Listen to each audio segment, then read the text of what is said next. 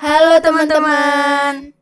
Jadi hari ini kita mau ngomongin drakor yang lagi rame banget diperbincangkan para pecinta drakor. Apalagi kalau bukan It's okay to not be okay.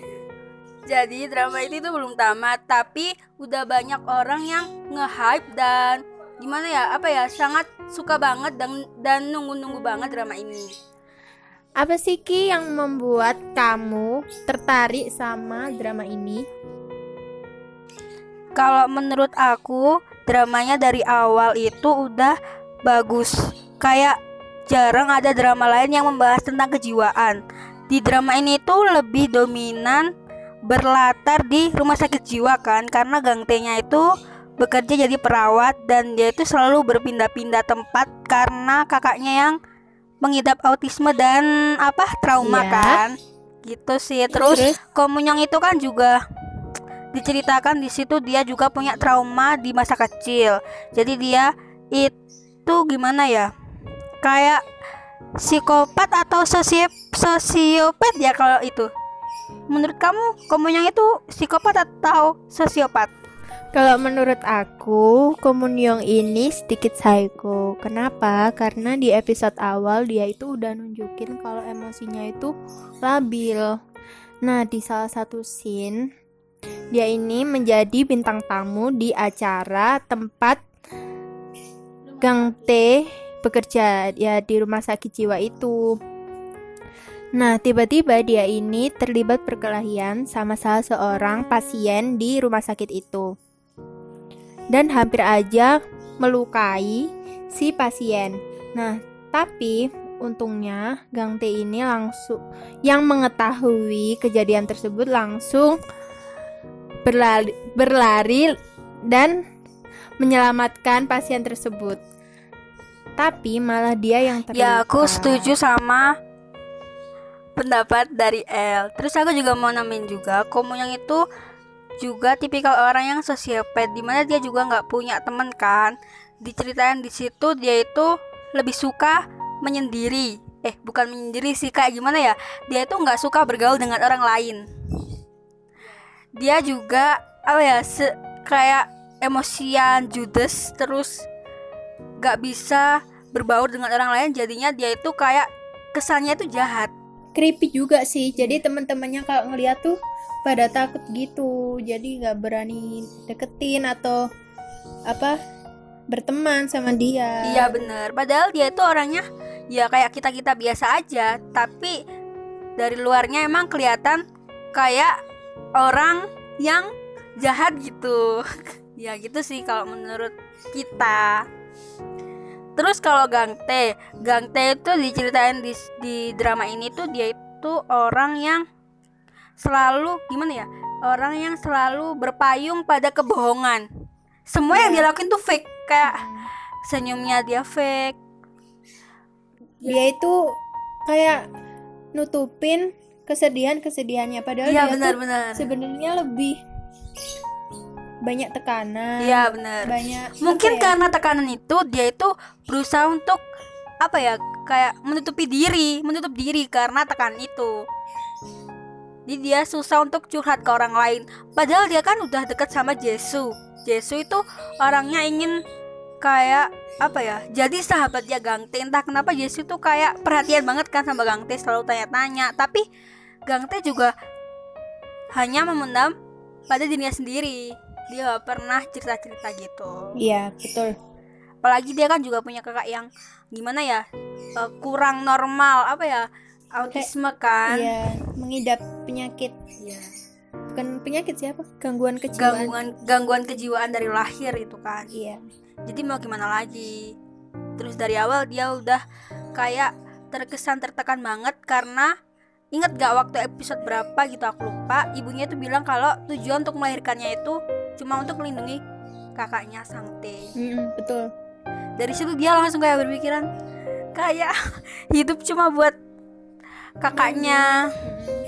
Kasih sayangnya juga lebih fokus ke kakaknya kan. Gitu sih. Padahal kalau dilihat sama aja sih. iya. Di scene-scene terakhir itu.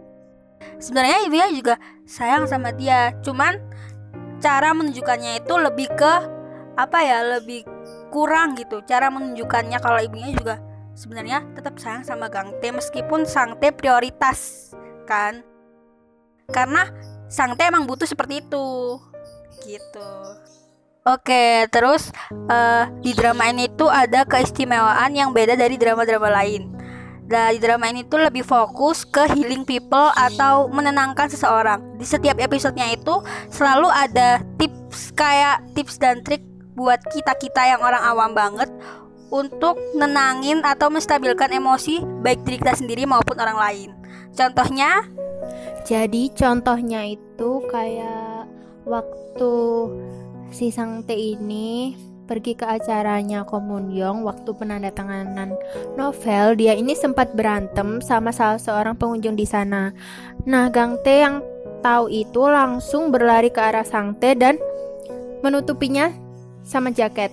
Jadi yeah. kalau misalnya kita lihat orang panik atau malah diri kita sendiri yang panik, kita bisa nerapinya dengan cara menutupin uh, diri kita yeah. atau muka kita dengan kain atau jaket atau semacam itulah. Agar kita itu lebih tenang. Tenang. Pikiran kita nggak panik. Iya betul. Gitu.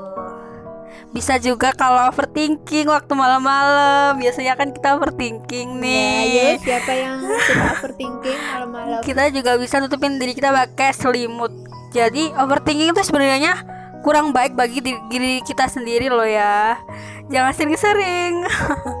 Terus selanjutnya healing people ada di scene waktu Komonyang itu lagi emosi parah.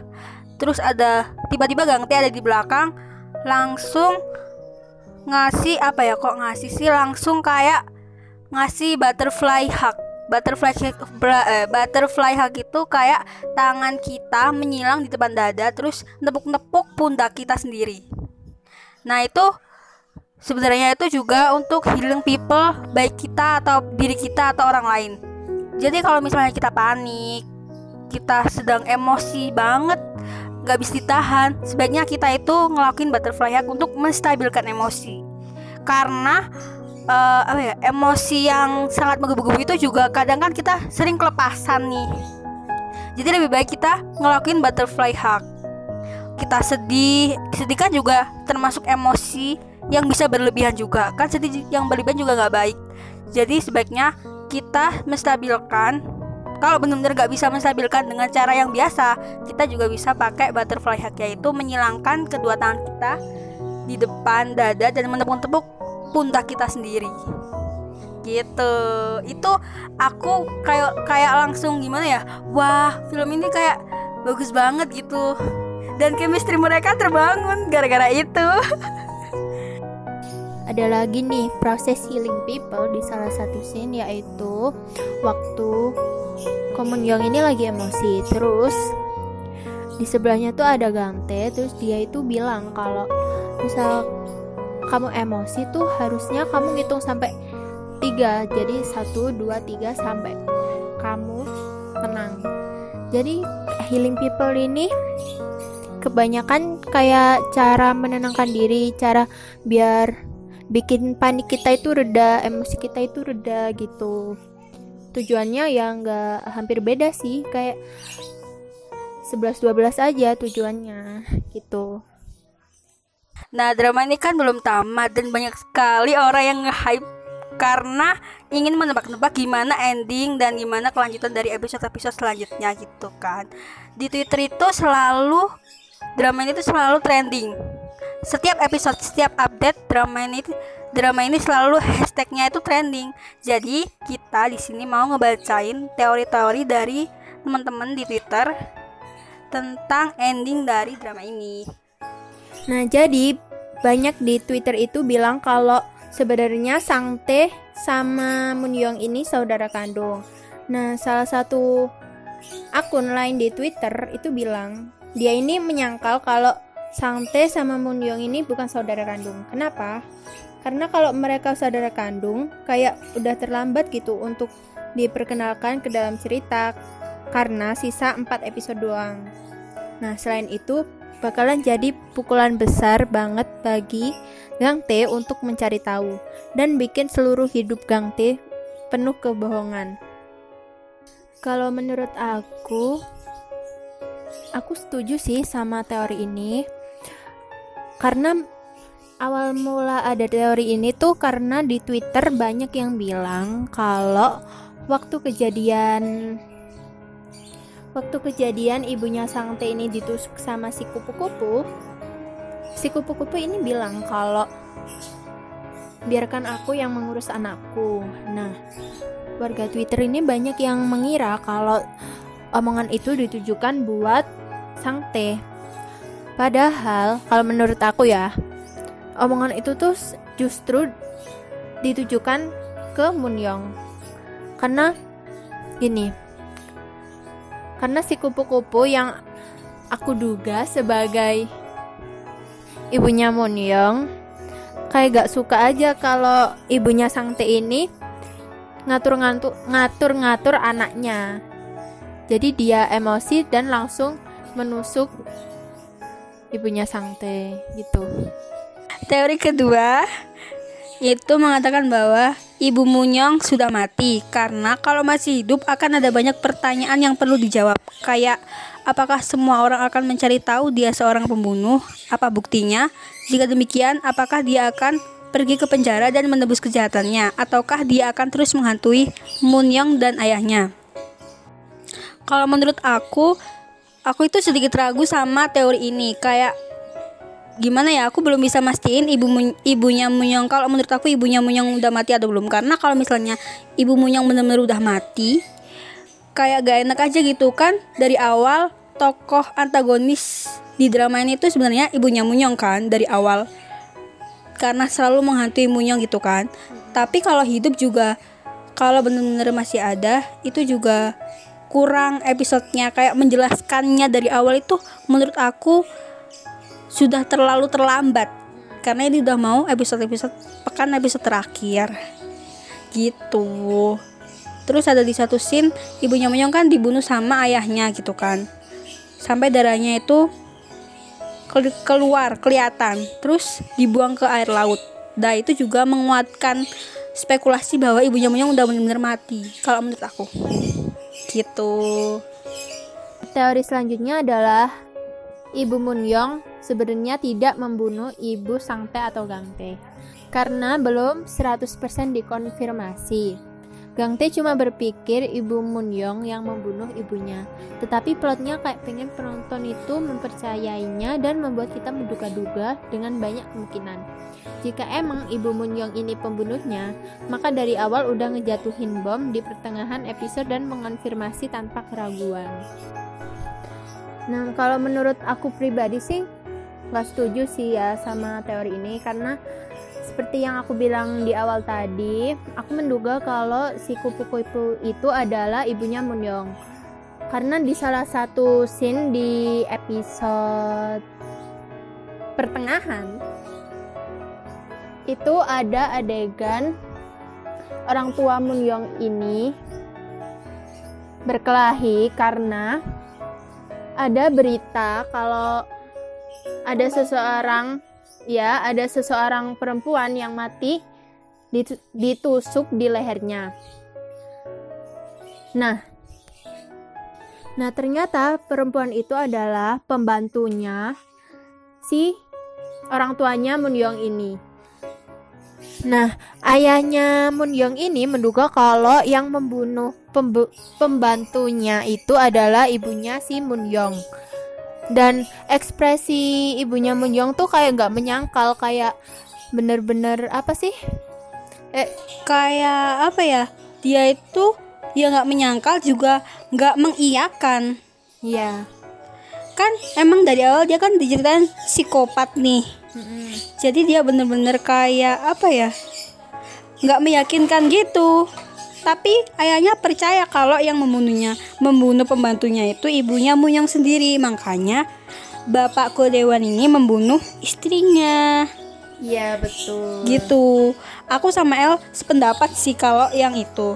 Terus satu lagi, satu lagi teori yang ada itu di salah satu episode kan ada adegan kepala perawat park itu adalah orang kupu-kupu itu atau si kupu-kupu itu. Ya kan di salah satu episode itu. Nah di sini itu teorinya adalah ibunya monyong dan kepala perawat adalah bersaudara. Kalau menurut aku mereka bukan bersaudara ya. Kalau menurut aku aku kurang setuju karena seperti Bu Okran menurut aku kepala perawat itu adalah fans. Fans yang fanatik tapi kalau masalah dia berpakaian kupu-kupu itu aku juga kurang yakin dari mana dia dapatnya. Dan apakah dia ibunya apakah dia adalah ibu Muyong sebenarnya? Aku juga kurang yakin. Karena aku kan juga kurang yakin kalau ibunya Muyong belum mati atau udah mati aku juga belum belum bener-bener yakin. Kalau menurut El? Karena gimana ya, kupu-kupu itu tuh kata Ibu Munyong waktu dia nyeritain ke Munyongnya itu kupu-kupu itu adalah satu-satunya di dunia. Nah, di salah satu episode itu ada adegan di mana kepala perawat itu sedang memakai bros kupu-kupu yang dipakai sama ibunya Munyong waktu ngebunuh ibunya Sangte. Nah, pertanyaan aku, dari mana dia bisa ngedapetin kupu-kupu itu? Padahal itu adalah satu-satunya di dunia. Ya apakah mencuri? Apakah mengambil di rumahnya Munyong? apakah apa itu membuat kawean? Kita tidak ada yang tahu. Kita tunggu saja bisa terakhir. Ini hanya sekedar teori ya. Kita tidak tahu benar atau salahnya. Jadi maaf kalau akhirnya endingnya pun ada yang salah dari kita. Soalnya kita itu juga menebak-nebak Ya, betul. gimana kalau tebakan kalian bener pasti seneng dan kita eh, kalau menurut aku endingnya bakal happy ending sih aku gak bayangin set endingnya gimana pokoknya aku memaksakan harus happy ending Oke, cukup sampai sini ya. Selamat menonton di episode terakhir. Dadah.